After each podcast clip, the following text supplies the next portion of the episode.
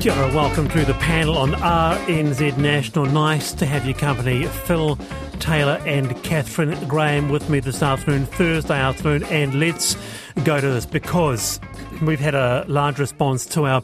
It's just a snap panel poll, and it's a topic that um, we find fairly fascinating. We've talked and talked about a four-day work week, but thousands of young people, by way of petition, are asking for a four-day school week.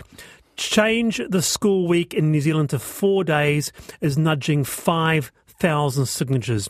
School students experiencing burnout, school systems draining, mountains of homework, some of the things that came through. Now, a report in the US two years ago showed that students in a four day school week facility got more hours of sleep and reported feeling less tired than those in a normal school setting. But we all got through a five day week. What's the issue? So at 4.40, we give the, the, the results. Do you support a four day school week, college school week in Aotearoa? Text me yes or no, why or why not, 2101. Mary says no to a four day school week. Our kids are already behind in reading, writing, maths. We do not need any more dumbing down. Another one. My kids had the opportunity to go f- to school for a year in France. School days were Monday, Tuesday, Thursday, Friday. Was fantastic. So, with us is Dr. Sarah Aiono, the CEO of Longworth Education, an accredited professional development provider for the Ministry of Education. Sarah has a postgraduate qualifications in Māori learner achievement and special needs resource teaching. Dr. Aiono, welcome. Kia ora, kia ora Wallace, kia ora panel. So let's be clear right now, it's not on anyone's radar. Any change would be a decision for government, but this uh, petition is gaining traction on change.org. What an idea. Is there any merit in this? Um, I think it points to a number of actual, you know, more real issues for, for our college kids, and that is this this really tricky balance between achievement and progress, but also well-being. Mm. And um, we know that that's you know that's not an there's no easy answer to that, um, but it does highlight the fact that we've got kids now who are, we know our 15 year olds, for example, are two, two and a half times more likely to suffer from depression than their parents were at 15. Uh, we know that the rate of teenage depression has more than doubled since the 1980s. Um, so, so there are very real mental health statistics related to this, and, and I know that the, the organisers of the petition are, are citing that. Um, the American study is quite an interesting one to look at uh, because you know, actually those students that are involved in that four day week actually spend 50 minutes longer in the day at school than their five day counterparts. So the students are saying, hey, look, we're happy to go for a longer school day if you give us a day off just to, uh. just to have a breath, right? Um, so it's not necessarily that we're going to be reducing the actual uh, engagement. In fact, we know things like absenteeism wasn't affected in this study. Um, it's just giving breathing room um, to, to to process everything that's going on. And that's all it is. If you just join us, we're talking about uh, whether or not we might have in the future, not now, but in the future, a four day school week. Stay there, Sarah. Let's go around the panel on this. Kathryn. uh, I think it's a really good idea. So that's a yes for you? Yes for me, because I feel like if there's so much anxiety and if you can get just as much done in four days, and this will make a significant difference to a student's ability to learn and to be less anxious, then I'm all for it, actually. I suppose it will have great impact on families, though, if it was ever passed because of the extra day that you'd have to have your kids at home. well, that that's exactly the thing, Sarah. Yeah, it is, and, and that's why it's such a complex thing. And, and I, you know, personally, I think it's it's inspirational and aspirational, but I think in practical terms, it may provide a lot of challenges for families. Um, but yeah, Kathryn, you're right that the idea of um, happy, engaged, interested learners comes when we're less anxious.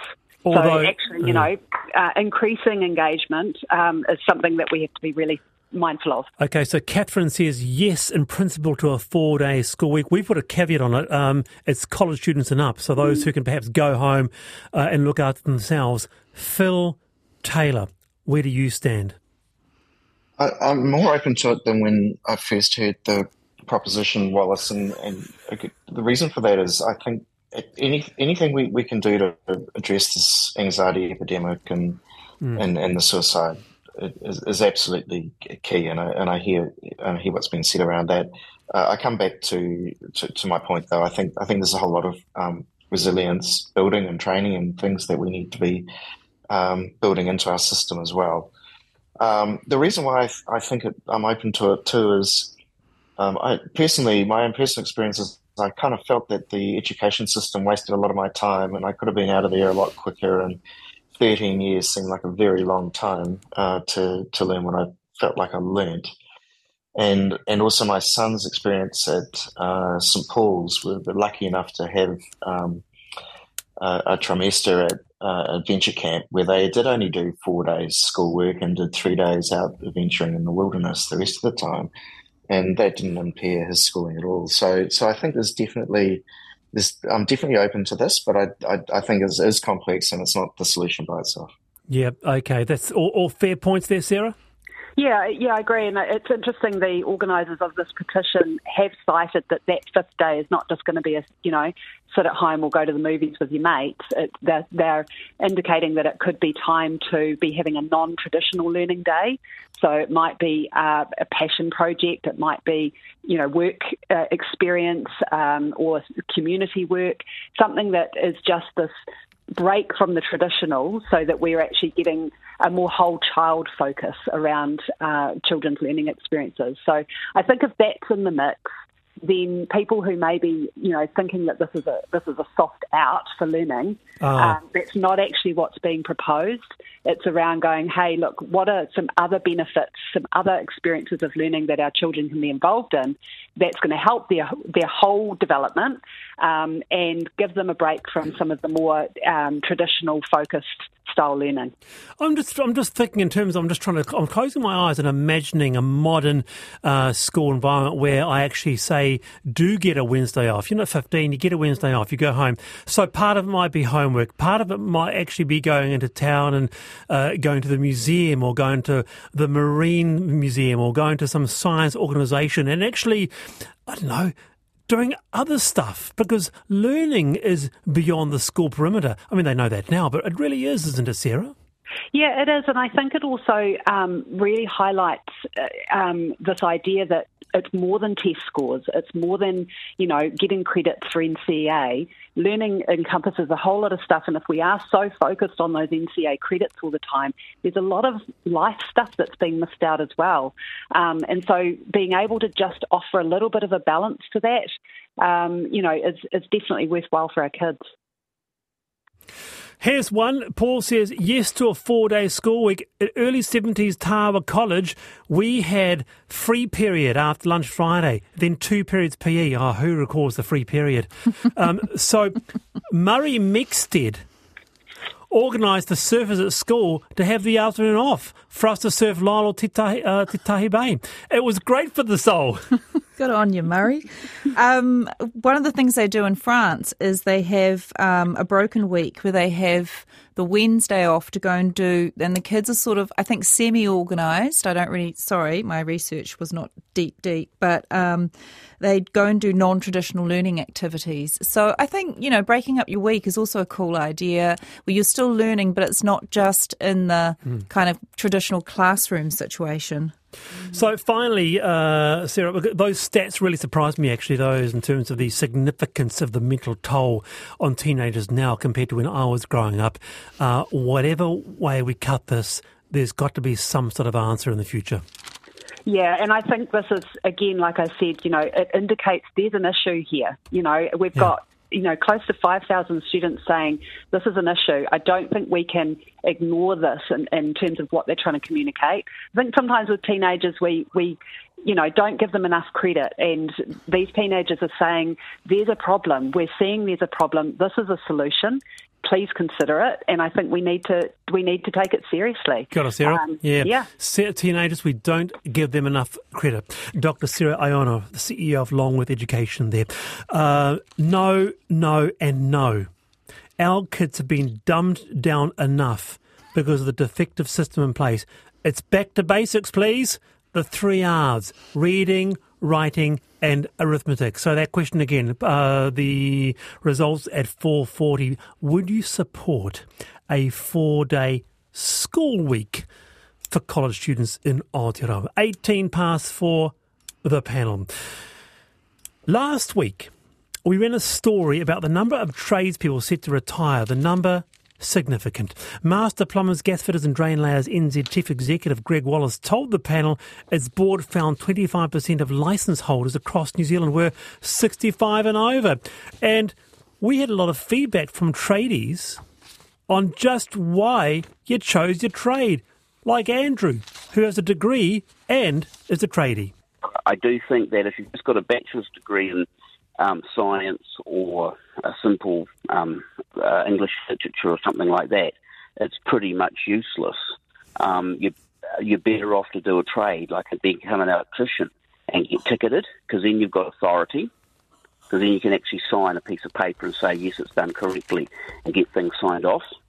And you might get a job in a government department shuffling paper, but no one's exactly going to say, "I'll come round to my place on the weekend and uh, shuffle some paper and I'll pay you cash." Look at your face, Kathryn. You're Well, going I'm, red. I'm horrified by this. I have a degree, a Bachelor of Arts, and I'm very proud of it. You're a paper shuffler. Well, I kind of am actually, but um, I actually used my art history degree not only to help RNZ staffers do the crossword, but also um, to get my role as a commissioning editor at Television New Zealand when I was doing that, because you learnt how to read pictures. So I actually would have to uh, completely disagree. Strong disagree with Strong Andrew. disagreement. Okay. Well, he was just one of many traders who got in touch. So anyway, today NZ Certified Builders launched its Apprentice Network. Apprentice Network, yes, an initiative designed to raise some of the problems addressed on the panel. With us, Malcolm Fleming, Chief Executive of the New Zealand Certified Builders NZCB. Kia ora, Malcolm. Kia ora, Wallace, and to the panel. Yeah, so aside from Andrew's inflammatory comments there, Malcolm, um, Oh, one of those useless people with degrees, so yes, I'm taking. Sorry about it. um, could this be seen as an answer to the number of tradies exiting the sector? We got quite a response when we talked about this last. Well, I thought it was quite quite interesting, and, and I was reached out for for comments. Um, we've looked at our own membership base at New Zealand Certified Builders Association, and about 2,300 uh, business members. 10% of those directors of those companies are age 65 or older. So that's less than uh, my um, colleague Greg Wallace is citing for master plumbers. And there's a reason for that, is it's a reflection that building is, um, is a really demanding pro- profession on the body. And so those who wish to continue in the workforce as builders past 65 generally transition to less physical roles within the industry. Now, um, you say also that for many tradies, it's hardwired into them that they also take on an apprentice to continue that traditional knowledge transfer. But, Malcolm, is taking on an apprentice quite a challenge for some? It, it is very much hardwired for those builders who are themselves trade qualified, which all Right. NZCB members are, for example. That whole tra- traditional knowledge transfer they hold quite dearly. And we're actually not seeing a drop off in apprentice numbers across the New Zealand Certified Builders membership, and that's supported by the 13,000 13,800 BCITO Pūkenga carpentry enrolments currently. Uh, that's a result of that successful apprentice boost scheme also, um, those numbers, and we applaud the government's announcement earlier in the year that they'll continue with that program. Let's bring our panel. Phil. Yeah, I mean, I, I I think this is a challenge not just in in the trades, but across our community generally, and it, it's an interesting one as, as to why people would, would choose to go in, into the trades. I mean, for me, it was I was colorblind, so I couldn't be an electrician, Right. and I was useless at woodwork, so I I knew I couldn't be a builder. Um, but I, I wonder what the what sort of how, how does one choose that as a profession other than you know people encouraging them to that they know. It is very much a case of encouragement too, but also there has been some, some good work done with the likes of BCITO and the ITO structure in recent years, just opening people's eyes um, to what the trades offer. You know, the learning, learning and earning from day one is a huge incentive uh, in today's environment. We're also seeing like, most people would associate an apprentice for being someone who's just left school, the traditional, oh, they're not so good with their hands, perhaps will take on the trades. What we're seeing is, is a large number of people taking on or going entering into apprentices these days are a little bit older. They're in their twenties. They've had some life experiences, and they're really quite um, sort of turned on about the idea of working in the trades. Uh, I was uh, I was on a, a, call with one of your um, Radio New Zealand colleagues earlier in the day, and I said I was doing this piece, and uh, it was about trades, and they came back and said, "Oh, oh, a good friend of, of mine um, into the trades in you know the late in the early thirties um, and absolutely loved it. And yeah. a lot of those sort of stories out there. No, and indeed. Yeah. What we're also saying is an apprenticeship, a trade apprenticeships, it's a it's an entry, if you like, into a very diverse and broad sector. It's a ticket into the game, if you like. It's an entry. Uh, so we were talking about um, previously, um, we were talking about builders particularly, age 65 sort of diversifying into other areas. They are really broad and varied, and there's a lot more options uh, for older builders than there are older sub trades like electricians and plumbers that they areas that they can get into. Some of which involves retraining, some of which does not. All right, so let's bring you back in, uh, Kathryn. What's your take on this uh, topic here? Well, personally, I You've just got family in trade. probably. Um, personally, I just love it when a tradesman turns up. Um, yeah, yeah, That's right. another topic. Um, another topic. But no, I think like pathways for training generally are a real challenge um, in the industry that I'm from, both television and the film industry. That's one of that's one of the things that we spend a lot of time is pathways into those industries because they're both like a trade. A lot of it is about very practical skills, and then there's the sort of I guess it's like with radio, right? There's some practical skills, but there's also computer skills, and there's also, you know, there's a wide range of creative and hard skills. So these are um, difficult. You know, these are um, you know we have to try and find creative solutions for pathways, not just maybe traditional apprenticeships, but I think it's great that these are also the, the new this new apprentice Yeah. network has been set up. I think it's Malcolm? wonderful. I mean, the thing, uh, thing I want to know is that is this um, a we're talking about this new apprentice network, so launched NZ Certified Builders today, and does this represent uh, uh, excitement for a, a passionate young person getting out, getting out of school, uh, sitting down with the parents, and the parents go, "I think you need to go to university," and that young person says, "No, I actually want to take up a trade, be an electrician, be a plumber, uh, be whatever." You know, does is this what this represents? It's looking after them through that whole training program. It's providing the support that hasn't often been there previously. It's providing uh, opportunities for well care about well uh, so pastoral care, about uh, well-being. It's providing good contracts with the employer and the employee. It's providing things like um, insurance products, which young apprentices, because of their age, can't get or they cost too much. Giving access to those. It's access to a community. These um, apprentices, we actually enrol them as training members of NZCB. So they get the same membership benefits um, as the full membership and get access to the broader Right. network of members. But I just want to quickly touch on one thing if I can, because we talked about pathways. Briefly, yes.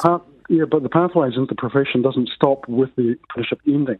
We've got a there's a there's always been a gap, which is another initiative that we're looking looking to bridge. Is that um, more so often apprentice finishes their apprenticeship and then their family, the friends go time to hang out your shingle, go and jump into business, and they jump in too early. And so we've got pathways, both of the profession uh, stages in the career themselves, going on to sort of uh, leading hand, foreman, etc., as well as the whole business you. 101 suite. Malcolm, we have to move, but really interesting and nice to have you here. Uh, that's uh, Malcolm Fleming, the CE of uh, the NZ Certified Builders. Uh, speaking of trade, Wallace Russell, the builder here from the West Coast, just saying that writing doesn't start with an R. Um, someone was talking about the three R's the other day, uh, um, d- d- uh, 20 minutes ago. Now, uh, speaking of um, whether you support a four day work week, Someone says, I'm a 71 year old self made millionaire. I retired at 55. I didn't do that by doing nothing every Wednesday. Sorry.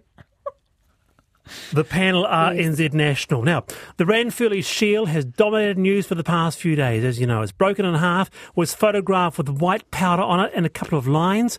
Could be plaster, said the restorer.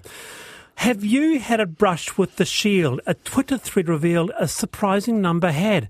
It really gets around, apparently. Somewhere back in the 60s, it ended up in our family's Rotorua warehouse for a night, said one. Well, with us is Jane. Kia ora, Jane. Hello, Wallace. Have Good you? afternoon. Good afternoon. Have you had a brush with the Ranfurly Shield? I have, Wallace. Yes, I have. In 1978. How so? Well, North Auckland had won the Ranfurly Shield from Manawatu, and it had come north to Whangarei, uh, and there was great joy in the city. And uh, my fiance of the time, he was a team member, and through that, we were able to bring it to the school I was teaching at to share with the school. And then for whatever reason, I can't quite remember, but I needed to look after the shield till the end of the school day before it was returned to the union. And looked after it well, I understand you would have. Ab- absolutely. I put it on a soft cushioning material in my back cupboard to make sure there were no chips or likely to fall. So, um, yes, we looked after it well. So here you are, Jane. You put the Ranfurly Shield on soft cushioning material. I did. Did you? Did you? There was no powder involved at all. None at all, no. I might have polished it. Good on you. See, Good Phil, on you. why can't people be uh, like Jane when it comes to shields? I know. Oh, but however, okay. Don't, we just want. Yeah. Ja- uh, Phil's here. Jane, Phil wants to say something. Hello, Uh, Phil. I just, I, I'm- I, I just have so much respect for the for the Ranfurly Shield, and uh, and I'm sure this is this is going to be addressed, and I'd love to see it back in its uh, in its glory and back in the days when all the crowds turned up to to to, to, to watch the Ranfurly Shield games. Stay there, Jane. days. Kathryn. Well, I was really hoping to come with a great Ranfurly Shield story because my dad used to play for the Māori All Blacks, and before that, he played for North Auckland, both North Auckland and the Bay of Plenty. In the 50s, he tells me, but in both those games for the Shield Challenge, he was, when he was playing for North Auckland against Canterbury, they lost, and when he was playing for the Bay of Plenty against Au- North Auckland, they lost. So he had no stories to tell me. So I'm sorry about it, but I don't have a Ranfurly Shield, Shield story today. It's a lovely story, Jay. And finally, as a person who looked after the Ranfurly Shield so well, soft cushioning, oiled it, what do you make of the, the, the debacle now? Well, I think it's a real shame, Wallace. I think we need to keep the shield as uh, in its prideful place for New Zealand. Would love to see it back here now for Northland at some point, um, and it will be great to have it repaired. Saw Northland play Auckland the other day at Eden uh, Eden Park, uh, and Northland were robbed. I thought they, uh, the, Auckland just pipped them in the last thirty seconds by one. They certainly were. They played well. They did. Very good, Jane. Thank you very much. There's Jane there who looked after the Ranfurly Shield. Have you had a brush with the Shield? Now, in about uh, 10 minutes' time, we tell you the uh, snapshot panel poll. 10 minutes' time, do you support a four day school week? Yes or no? Why or why not? Text me 2101